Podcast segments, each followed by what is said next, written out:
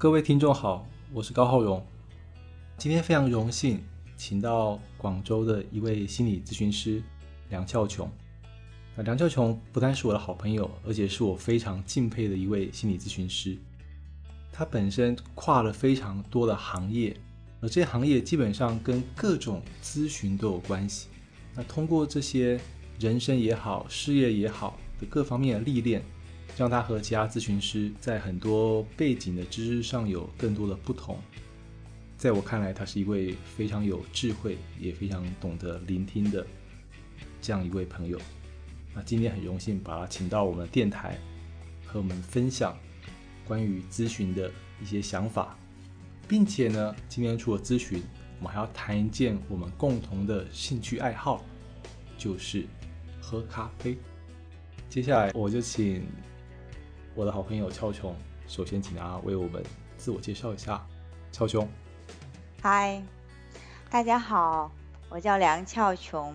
嗯，我刚刚回到地面上，因为刚才浩荣把我已经站到天上去了，在飘飘然，刚刚落到地面上。大家好，我是来自广州的一名心理咨询师。那么呢，我自己的工作主要是做心理咨询，我还很喜欢做一些其他的很多兴趣爱好。比如说画画啊、煮咖啡啊、烹饪这些我都很喜欢做。那做成怎么样呢？嗯，我觉得只要自己满意就好了。那对我的自我介绍呢，刚才浩荣已经非常的美化了。那我大概也只能说一下自己的姓名就可以了。谢谢浩荣。OK，所以刚刚你的意思是说，我们这一集谈咖啡，下一次我们要来谈烹饪是吗？对。对对，那你要多谈一点，因为我个人在烹饪方面是不太行，对，不太行的。那烹饪咖啡也是一种烹饪的方式啊。哦，这个就是我这个孤单老人的兴趣了。那你知道兴趣有时候培养久，就变成是一种技能，那背后的心情可能是很无奈的。是吗？很无奈吗？嗯。你不会觉得有时候别人看？一个人可能是很光鲜亮丽、很快乐的，可可能他本人其实心情是很暗淡、很不好的。嗯，哎，那俏熊从心理咨询师的角度，你怎么看？嗯，这样子，我举一个例子吧，就是说，也是我前两个月遇到的一件事情。前两个月我们就有一个比赛，那比赛呢，就是说，呃，是一个演讲比赛。那当时就是比赛结果就有。就是季军、亚军和冠军，就是第三名、第二名、第一名这样子。那当时有一个小伙伴，他参加比赛前就跟我讲，他说我这次想拿第二名。我们问他为什么想拿第二名，不想拿第一名呢？他跟我们说，我在每一项奖项都拿过第二名，只有这一类的比赛没有拿过第二名，我就收集第二名就好了，不去追求第一了。那好，我们就说，那你去加油吧。结果比赛下来之后呢，他没有拿到第二名，他拿到了第三名。可想而知，他心情是比较沮丧的，因为没有实现自己想要的一个结果。他已经没有追求最好，只是追求第二。然后接下来呢，就很多人过来祝贺他，很多人来祝贺他。你知道吗？他在这种心情环境下还要笑脸去回应别人的祝贺，他是很难去做到的。然后他还是一个非常善于表达自己情绪的一个人，所以说他不会说很虚伪的我不开心，但是我还是陪着笑脸去对应你们。那当时有人就走过来跟说恭喜你啊，拿了第三名。然后他就就是点点头，没有怎么笑。然后我就过去，就把那位朋友拉了过来。我说，呃，我说好吧，让他静一下吧。然后我那朋友就给我讲了一句话，他对自己要求太高了吧？拿到第三都不满意，怎么可以要求这么高呢？后来他还补充一句给他说，第三名已经很不错了，你不要给自己这么大的压力。那从这件事可以看来呢，很多时候人家看到的，觉得我们已经拿。比如说觉得他拿到第三已经很厉害了，但是他还不开心，认为他是对自己要求太高了。那对他个人本人来说呢，拿到第三，对他来说是比他原有计划来说是一种落差，所以他很沮丧，很不开心。嗯嗯。嗯，所以说我们有时候看到人家好像很光鲜，很开心，就应该他内心一定是开心的，但其实并不是。我觉得这件故事是当时是我觉得是比较典型的一个事件吧。嗯。OK，我忽然觉得我是一个很幸福的人，因为我今天泡咖啡，比如我每天早上进办公室我会磨豆子，然后手冲咖啡，可是我只需要为我自己服务就好。我泡了好不好喝，我用什么方式去处理它，那都是我一个人的事，那不需要受到别人这么多的检视，所以相对来说，就算有一点压力，那可能也是给我自己的。是。你这样让我想起最近一个新闻，一个中学生参加高考，然后他考完以后好像成绩不是很理想吧，然后刚好就对应了今年高考的一个作文主题嘛，就是你考了九十八分，然后就被处罚了。然后这中学生我记得他好像就自杀了嘛，然后还写了一篇很长的文章去谈他父亲怎么样用严苛的标准去要求他。嗯。那你怎么看这个事件呢？我个人觉得，就是说，其实我们对孩子的一个学习成绩，可能是因为高考，它本来就是说，通过一次考试来给孩子这么多年的学习结果来一次定义，那只是一种考试模式，是社会的一种考试模式来决定他可以考上怎么样的大学。但是我觉得对于家长来说，我们并不是以这一次考试来衡量我们自己的孩子的。嗯哼，嗯，因为我们跟孩子相处了这么多年，也知道他在这过程中付出了什么，也学习到了什么，而不是简单一次分数就否定了他以前平常做的所有，这样对孩子来说是很觉得很受伤，因为他做的。以前好像就说我说的过程你都不认同，你只认同我一个结果。嗯哼，嗯，他会觉得自己的父母应该是自己最信任的人，应该也知道自己就是同理心吧，也应该知道自己这么过程中我是怎么样的努力，我想做到怎么样。嗯哼，但是父母并没有同理心到这些，只是说像外人一样，或者像这个考试制度这样子去只看他那一次来判断他。的表现和来决定对他的爱有多少，嗯嗯，所以说我觉得这样子孩子会很受伤，嗯。哦，俏雄刚刚提到两个我很关注的重点哦，嗯，一个就是我们要怎么样去看一个人他在过程中的付出，而不是只看结果，用结果去判断我们对这个人的不管是感情、感觉，或是对他的评价，嗯。那第二个就是，呃，在很多事件里面，我们都会看到，就是可能父母会表示，我是爱这个孩子的，可是我也不知道为什么他会发生这样的事，所以可能爱的表达方式也是很值得我们去学习的一件事情。嗯，是的，呃，因为父母他他其实心是爱这个孩子的，但是他的表达方式。为什么并不是孩子想要的表达方式呢？嗯，那我们都知道，人所有的行为和习惯都是习得而来的，啊，就是大多数是习得的，就是受到社会的一个影响。对。那这个父母在他小时候，可能也是通过这种方式来被表达的。嗯哼。那他就从他的父母身上学到这种表达方式。嗯。可能他自己当时也会觉得这种表达方式不是很好。不是很恰当，可是又没有想过有没有更好的方法去表达。嗯，那他在潜移默化中、潜意识中就习得这种，等他成为父母的时候，他就会把他大脑里储存的那些作为父母应该怎么做的一些影子和方式表达给自己的孩子。嗯哼，嗯，所以说就是也是他自己经历过来的。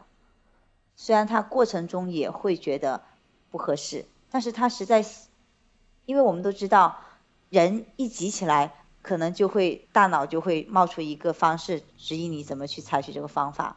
所以说，他一急起来教育孩子说表达的时候，他就马上会出现他以前他父母是怎么对他，他就这样对自己的孩子了。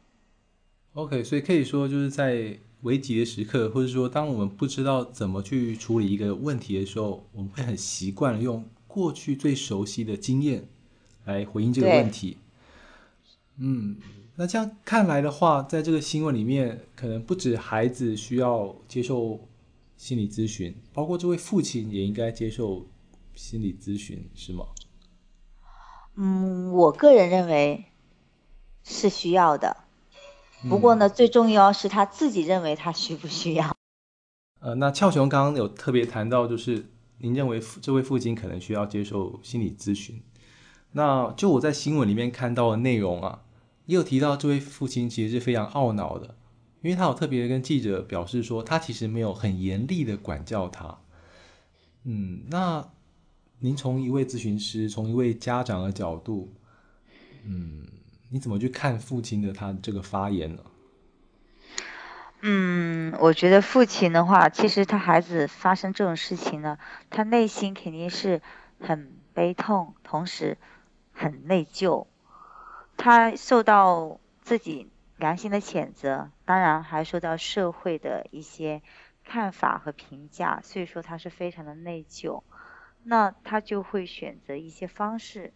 怎么让自己会舒服一些？怎么样为自己这个行为去解释？嗯哼，他不单只要解释给别人听，最重要他还要解释给自己听。嗯哼，嗯，他确实说他对孩子也不是很严厉，或许从他的角度来说，他真的认为不是那么严厉，因为严厉所有的标准对每个人来说可能不太一样，或许对这名父亲来说。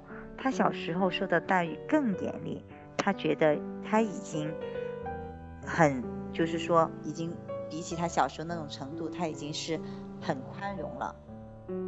嗯。但是他很，但是又发生这种事情，说他更加的内疚，所以说他就会自己去寻找一些归因，啊，外归因，还有会寻找一些原因来让自己觉得，让自己或者让社会觉得主要原因。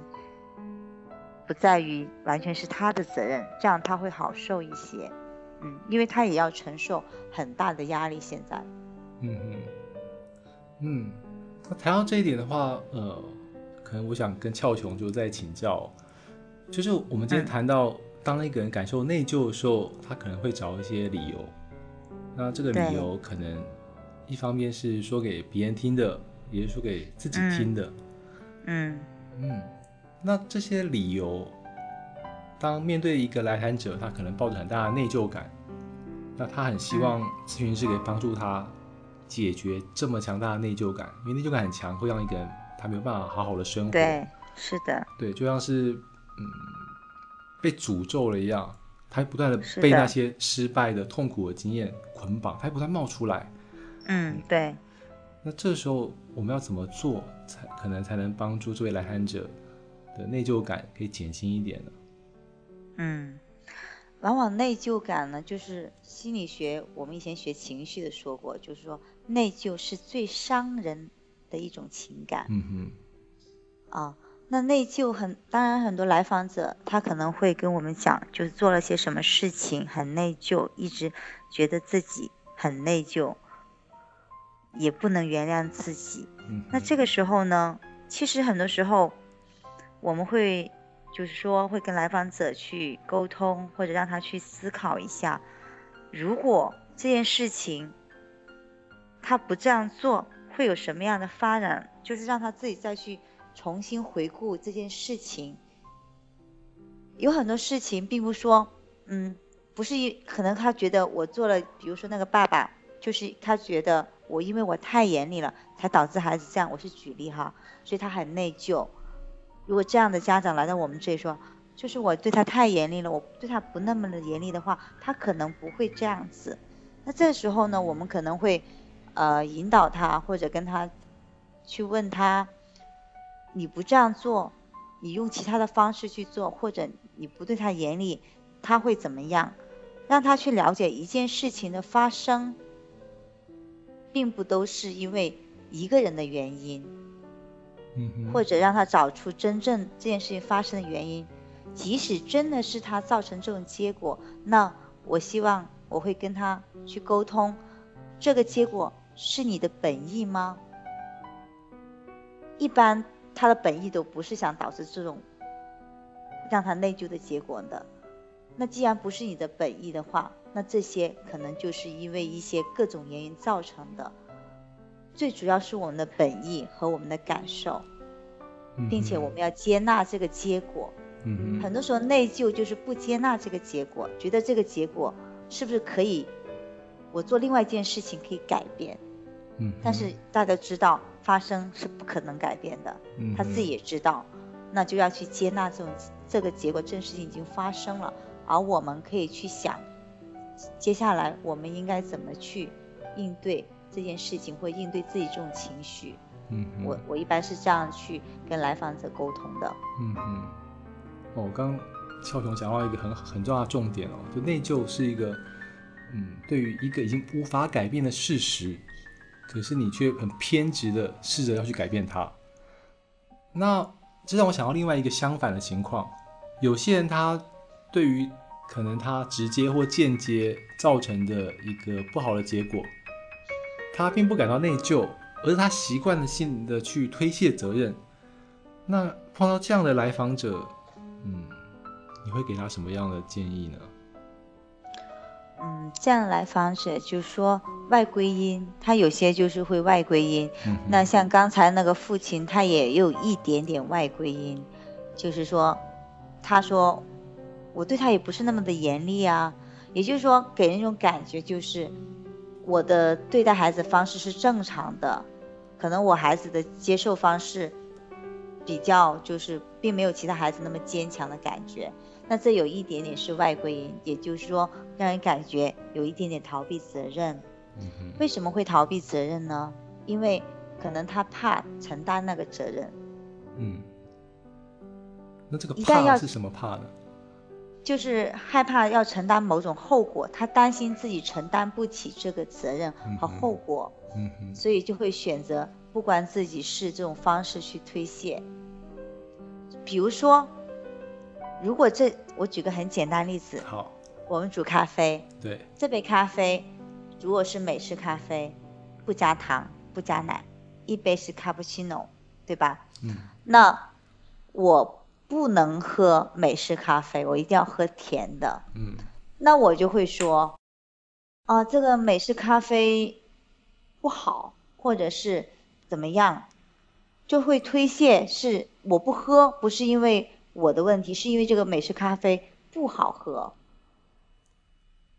OK。呃，因为我不想去承受这个喝美式咖啡这个苦和涩。嗯哼。我我是简单的，可能这种表述不太好，就是我大概是这个意思，就是说很多时候我们不愿意去接触，不愿意去喝那杯东西，我们就会找原因。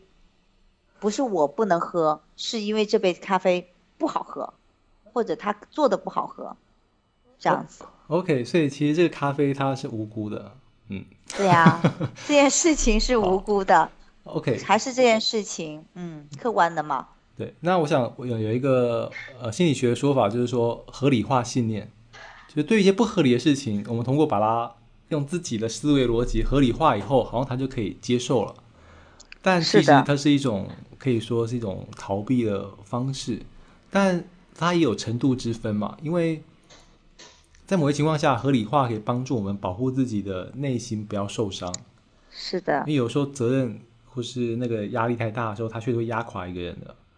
那是的，所以他嗯，可以这么讲嘛，就是说今天我们在处理很多呃来来访者他的心理方面的一些疑问的时候。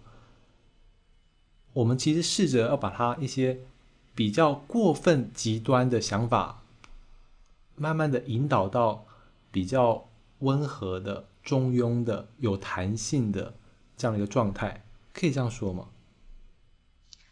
嗯，一就是总结来说一句话呢，一句话就是，接纳，嗯，就是他接纳这件事情，就不会去偏执，也也接纳，其实也可以说是一种中庸吧。嗯，我接纳这个事情，我接纳我不 OK，或者我接纳我的能力就到这里了。嗯哼，嗯，所以说可以给人感觉好像有点合理化吧，但是就是说其实也是接纳这种方式，就合理化要看你的程度咯。很多时候如果没有合理化这种模式的话，那有些人他就会太过偏执，就是会活在自己永远就是说在呃，比如说我很想做一件事情，但是那件事情超过了我的能力范围，但是我就一直很想做，但是做不到，那我会一直很痛苦。嗯。可是如果我接纳了我的能力在这里，比如说我要想去跳高，跳到就是跳一米八。我一直在练，我还是跳不过去。我想跟跳高冠军一样，那我会一直打击自己。嗯。那如果我合理化了，嗯，我身高就这么高，一米六，我跳不到一米八也是正常的，啊，这是也是一种合理化，但是这种合理化是比较理性的，就是说我接纳我自己的不足。嗯。那我会在这过程中我会比较舒坦。嗯。嗯。对自己来说也会比较自信一些吧，因为每个如果你知道自己哪知道自己做不到的原因，还有知道自己做不到也是合理的、可以接受的，那其实也是让自己有自信的一种方式。是。不过你这让我想到，对于某些家长来说，或是某些我遇到的一些来谈者，不管他是因为工作或是因为求学。他面对的是另外一个问题，也是一个合理化的问题，就是有些人确实他没有充分的信心，没有充分的耐心，也欠缺坚持，所以他经常很多事情就是虎头蛇尾啊，或是没有办法真正的付出啊。比如他可能给自己设定，我每天早上七点起床读英文一个小时，可能做了三天他就放弃了，然后给自己很多理由。对。那像这样子的情况，要怎么样才能帮助他们学会坚持，或者开始慢慢的真的愿意承担起一些自己给自己的责任呢？嗯，其实这个话题呢，真的比较难，因为坚持和改变自己的习惯呢，可以说是对于人类的一个，我个人认为是比较大的挑战。嗯为什么不能？我自己也思考过。呃，怎么？为什么我不能坚持下去一件事情？但是有些事情呢，我们又能坚持下去。比如说，我们有些我们会坚持吃饭啦，啊，这个因为这个是生理需求，你不吃会饿。嗯。那还有一些，我们就是我前两天看到朋友圈说的有一句话很好，有件事情我一直坚持下来，就是每天给我的手机充电。嗯。啊，这个是一个笑料，是个笑话。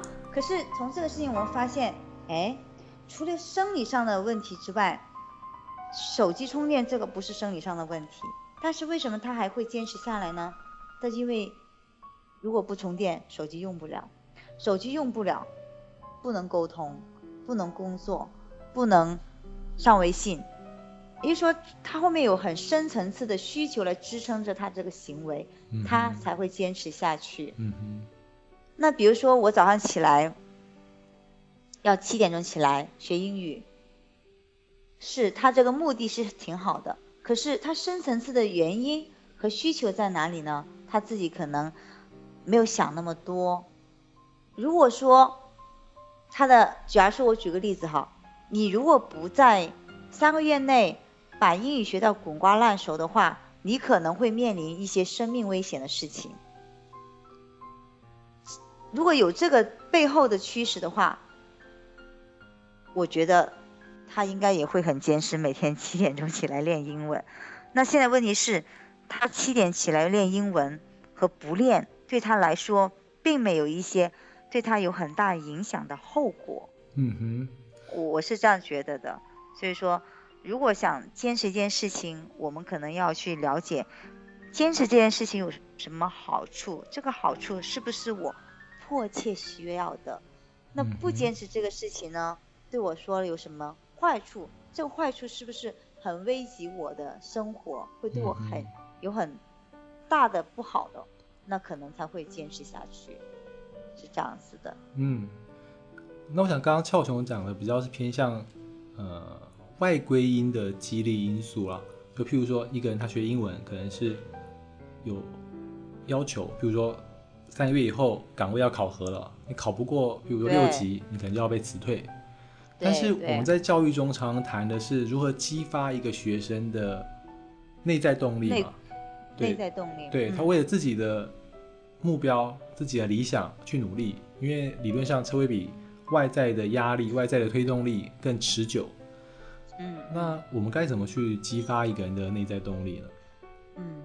内在驱动力的话，这个事情呢，我之前有想过，嗯，就是说现在我们很多孩子做很多事情，包括成人，我在公司表现好，或者是我乐意助人，嗯，很多时候可能是因为从小是一些外归因，就是我这样做了才受欢迎，而忽视了我的内在的一个需求，可能本来，呃，假如说我举个例子。本来我小时候学英语是喜欢，是因为我喜欢学英语，我才去学的，这是内在的驱动力，是吧？是。可是呢，在慢慢的过程中，我学了英语之后，我考了成绩，哎，我发现我考的成绩好，家长呢就对我很好，表扬我，老师表扬我。我考的不好，他们就不满意。这个时候，我就慢慢从我的内在的一个需求变成了我外在的一个需求，然后渐渐的就开始去追求外在的，而忽视了我内在学英语的原来那个乐趣。呃，我这样说可能有点不够不够疏呃不够明确吧。我再举一个简单的一件事情，就是我曾经有个朋友，他是搞摄影的，他跟我讲，他。学摄影时候呢，是因为很喜欢拍照，看到什么很喜欢拍，是一种兴趣爱好，很喜欢。后来他从事了摄影的工作，从事摄影工作呢，那开始公司就要求你要拍公司需要的东西，对，你不能按照自己的性子去走。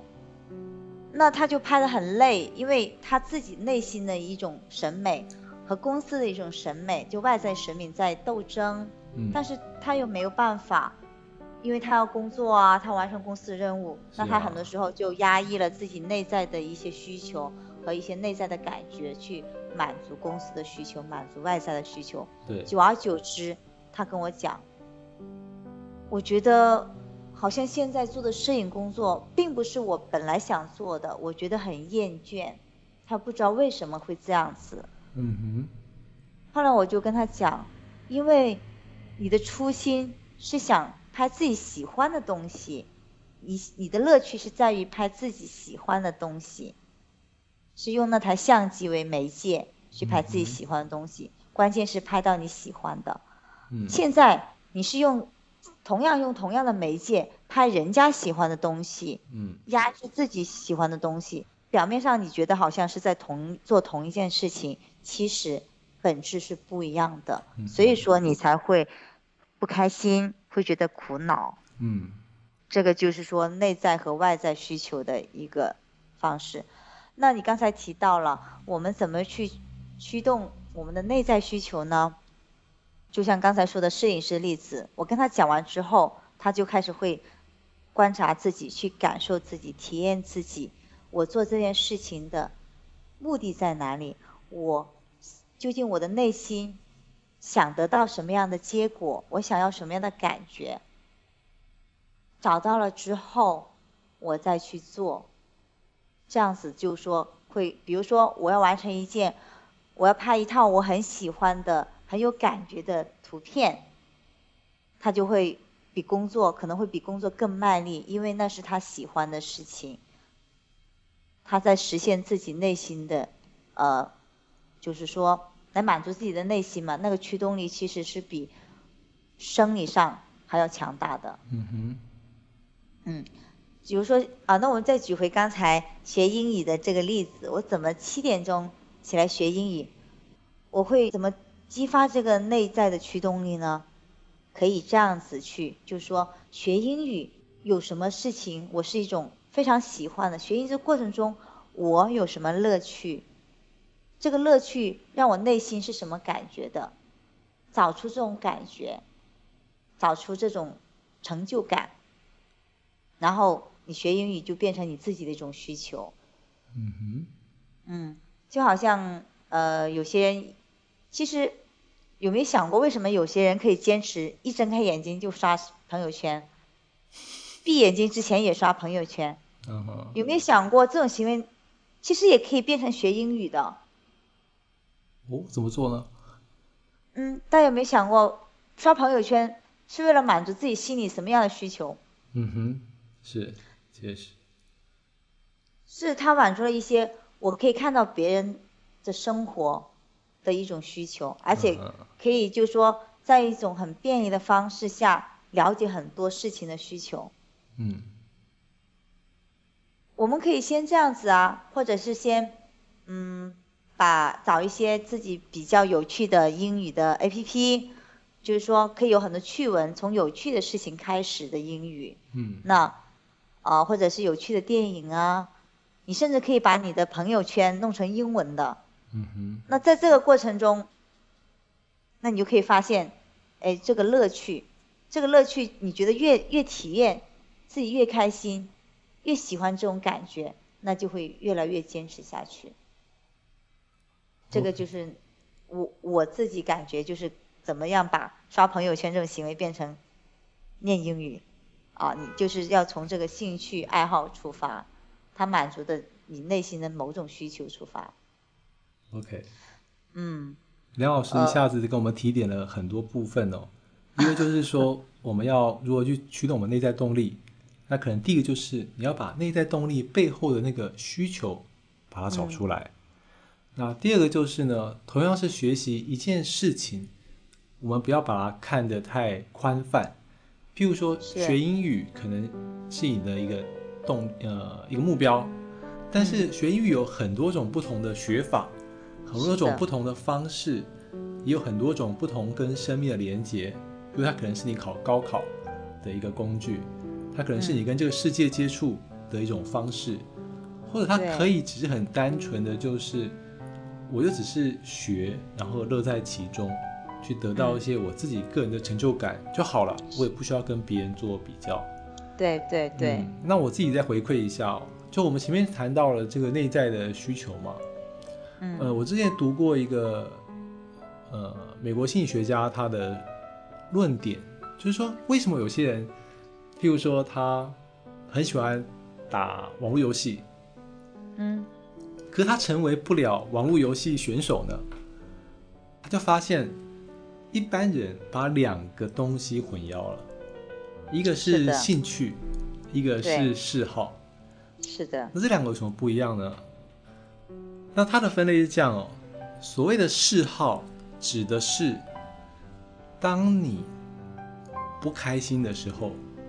你做这件事情可以释放的压力，嗯，OK。那兴趣是说你做这件事情你会很开心，所以就发现有些人打电动是为了什么要打电动？不是因为他觉得打电动很开心，而是因为他今天上班非常累，他上课非常痛苦，所以他必须找一个方式来舒压、来发泄。那你在这种情境下，那你当然做打电动这件事情。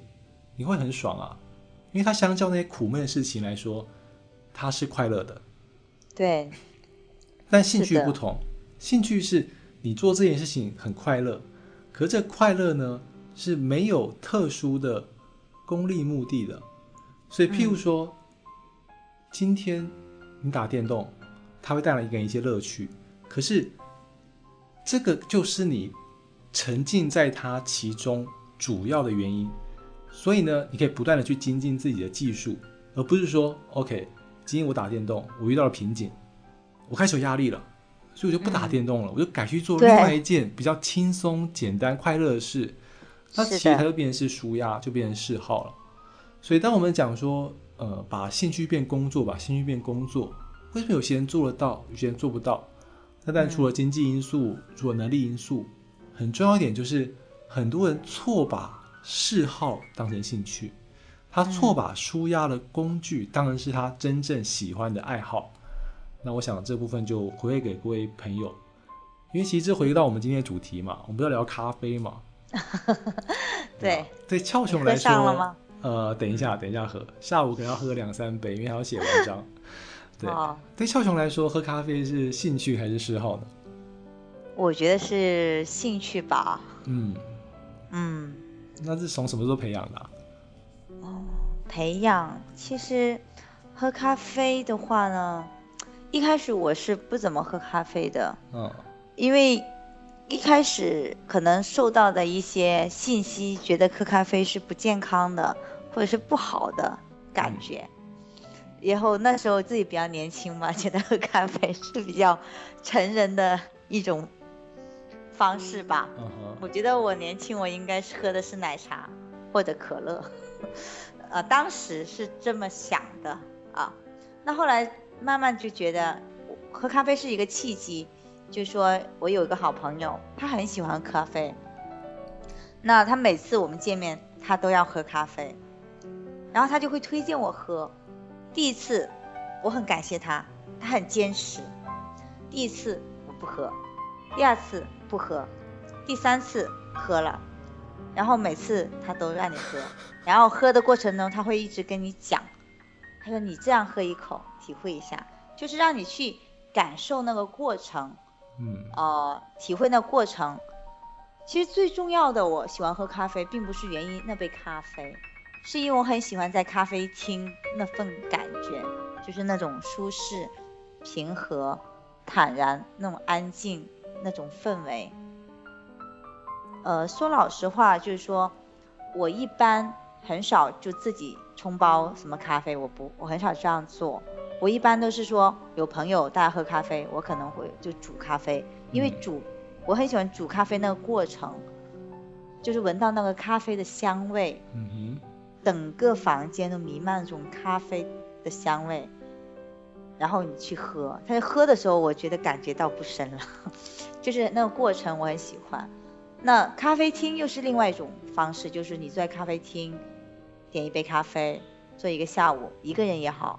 或者跟一个朋友也好，上午就是两三个人也好，静静的坐着也好，或者是偶尔聊一下天也好，我觉得我很喜欢这种感觉，所以说我是这样子，我不能说爱上喝咖啡或者喜欢喝咖啡，只是说我喜欢喝咖啡这个过程和这个氛围而已。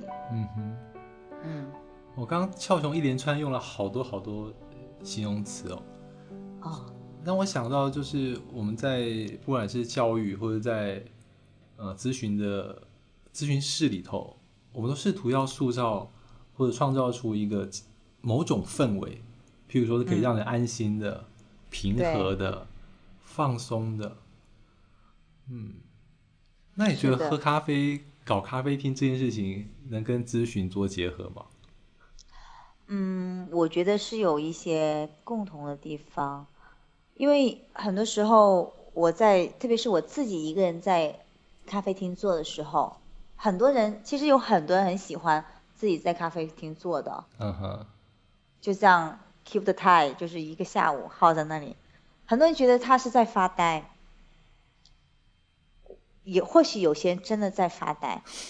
我相信。我也，对我可能也是在发呆，但是这种发呆其实就是你自己跟自己在陪伴。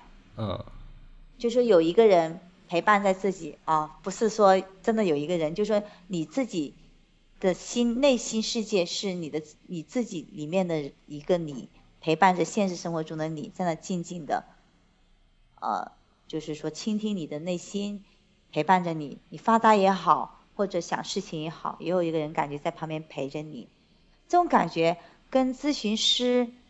就咨询室里面，咨询师和来访者感觉，我觉得是很相似的。就有一个人静静的倾听你、陪伴你、关注你。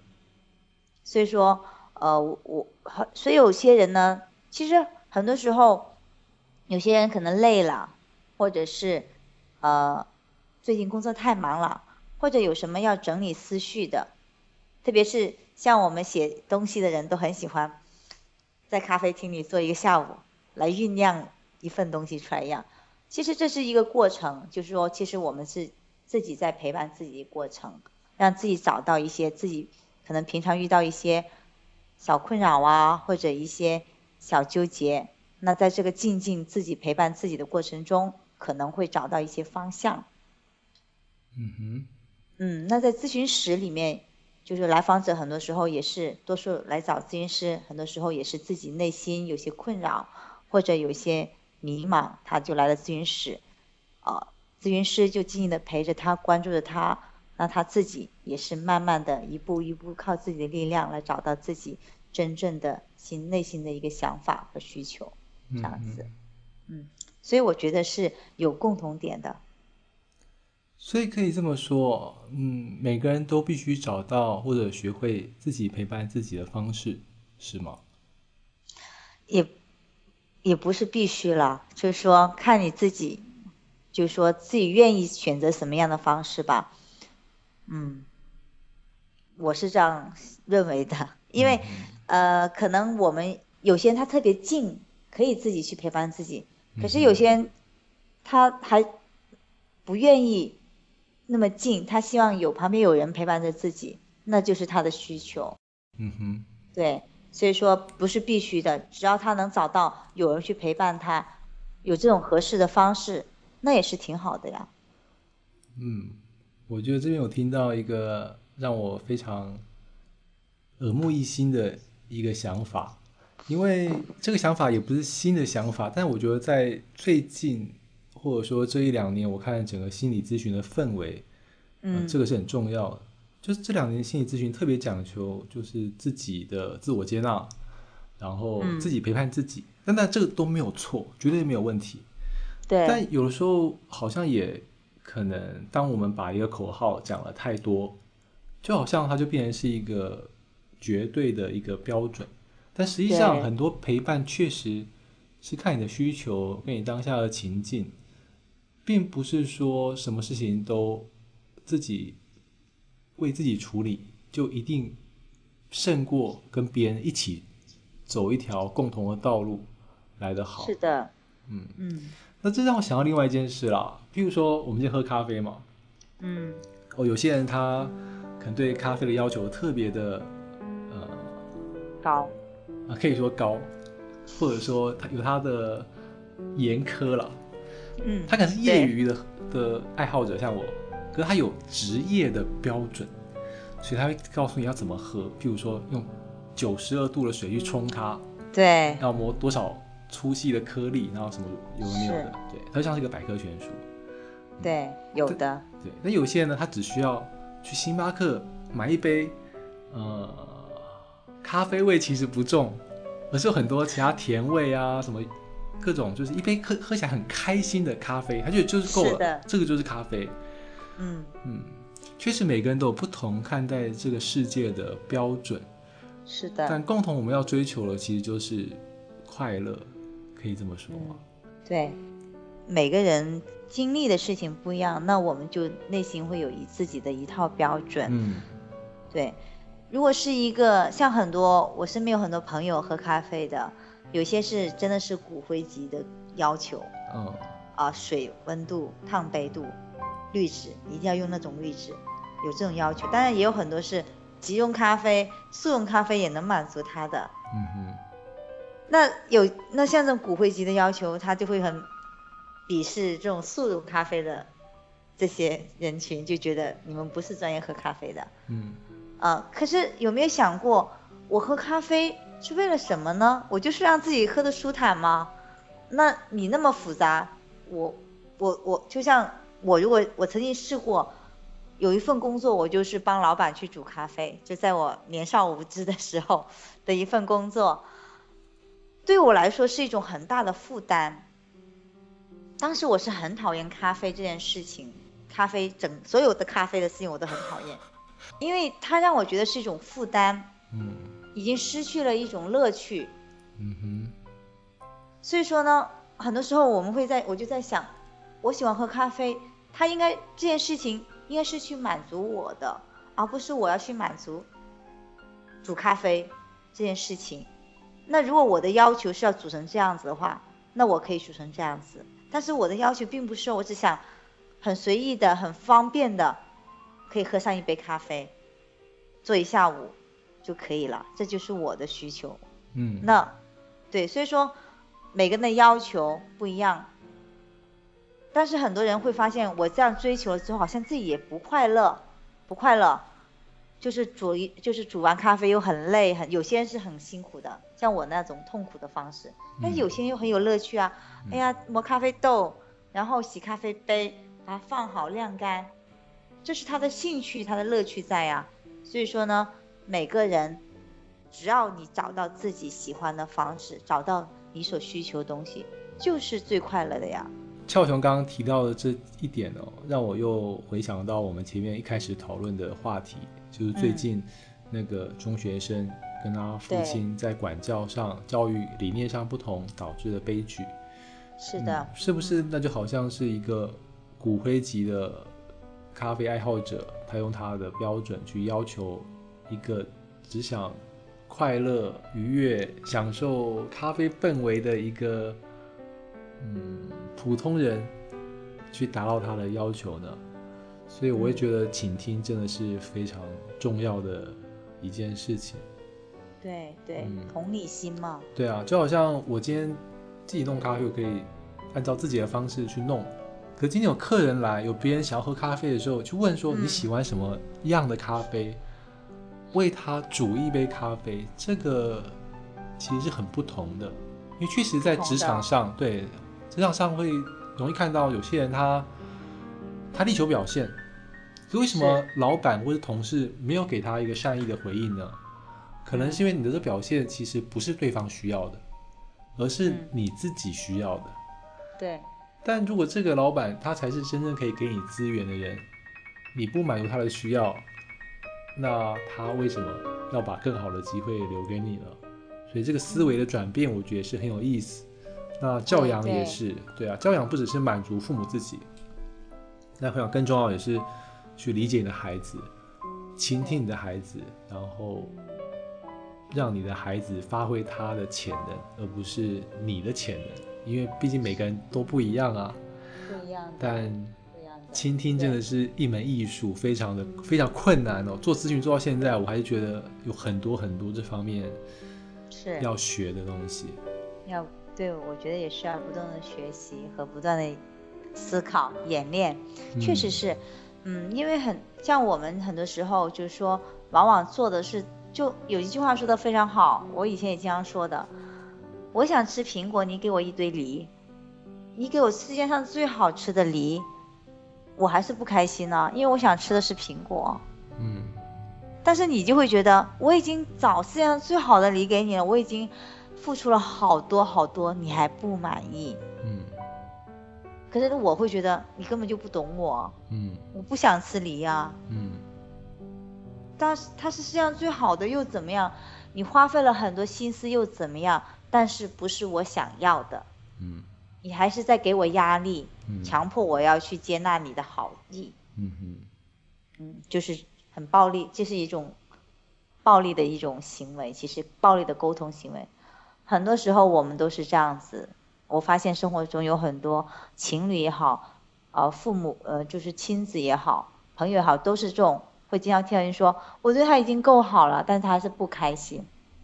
另一方说，他根本就不懂我，不知道我想要什么，他给那些不是我需要的。嗯，就是没有同理心，也没有倾听，还有就是说，可能双方都有各自的原因，没有好好的去沟通吧。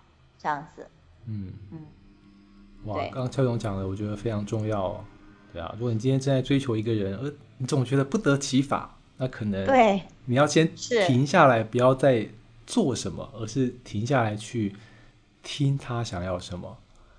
对，嗯，对，是说到这个，就是说以前我们就经常跟一些朋友就聊怎么去追女孩子啊，怎么去追男孩子啊，那首先。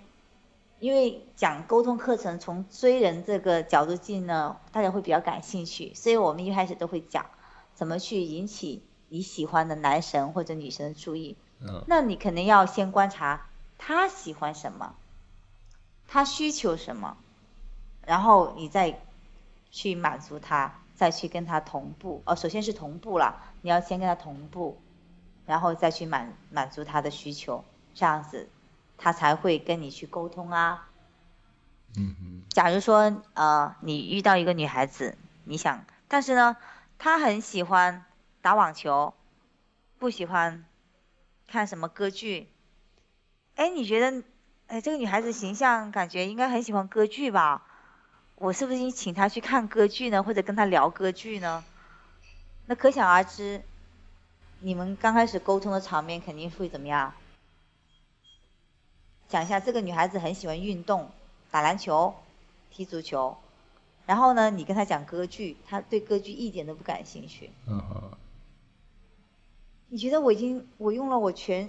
就是我的歌剧知识已经在可能说全国已经是数一数二了，跟你讲你还不满意，但是对方根本就不想听这个呀，可能你跟他讲一下欧洲杯或者是 NBA，他可能会感兴趣。